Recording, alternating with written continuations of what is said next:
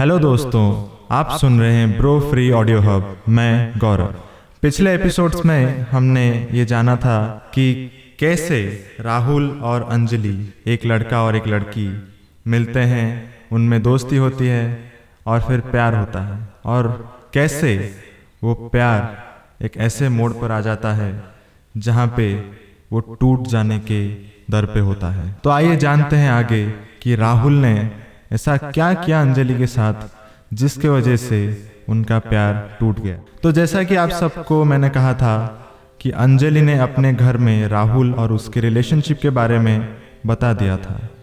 और ये बात राहुल को इतनी अच्छी नहीं लगी थी। राहुल ये चाहता था कि पहले वो कुछ बन जाए, उनका रिलेशनशिप थोड़ा और पुराना हो, और वो थोड़ा सक्सेसफुल होने के बाद घर में ये सब बताना और फिर शादी की बात करना। लेकिन अंजलि ने जल्दबाजी में जो गलती की, वो राहुल को इतनी अच्छी नहीं लगी। गुस्से में आकर अपना आपा खो बैठा राहुल, और क्या ही करता वो? न जाने गुस्से में उसने क्या कुछ नहीं कहा अंजलि को। बहुत सारी गालियाँ दी, बुरी भली बातें कहकर समझाने की कोशिश की। लेकिन अंजलि ठहरी थोड़ी एटीट्यूड वाली तो उसने फैसला लिया कि राहुल और उसका ब्रेकअप हो जाए। लेकिन ये सब जब राहुल ने सुना। तो राहुल एकदम से डर गया। अंदर से टूट गया। वो नहीं चाहता था कि एक छोटी सी गलती की वजह से उनका रिश्ता ऐसे टूट जाए। लेकिन अंजलि, ठहरी जिद्दी, उसने राहुल की एक ना सुनी और उसने ब्रेकअप कर ही लिया। और इस ब्रेकअप में अंजलि के दोस्तों ने भी उसे बहुत सारा सपोर्ट किया, जिसके वजह से राहुल कुछ नहीं कर पाया।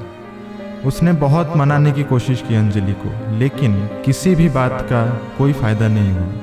राहुल बेचारा अकेला रह गया। उसके सारे दोस्त उससे अलग हो गए। उसका प्यार उससे अलग हो गया। अब वो बिल्कुल अकेला था। दुखी था, रोता रहता था। एक कोने में बैठकर पता नहीं क्या कुछ सोचता रहता था। अब राहुल, वो पहले जैसा राहुल नहीं था। उसने जीना सिखाया था लोगों को, लेकिन अब वो खुद जीना नहीं चाहता था। उसने कई बार अपनी ज़िंदगी ख़त्म करने की भी कोशिश की। और ये बात अंजलि जानते हुए भी उसने राहुल को कुछ नहीं कहा। ना ही उसने अपनी गलती सुधारने के लिए कहा। उसका दिल इतना टूट गया था कि बेचारा राहुल अब किसी के लायक नहीं रहा। अब ऐसे में राहुल का ये हालत देखकर उसका एक अच्छा दोस्त, जो कि थोड़ा बहुत पुराना भी है, वो आया। पता करते हैं कि वो दोस्त कौन था।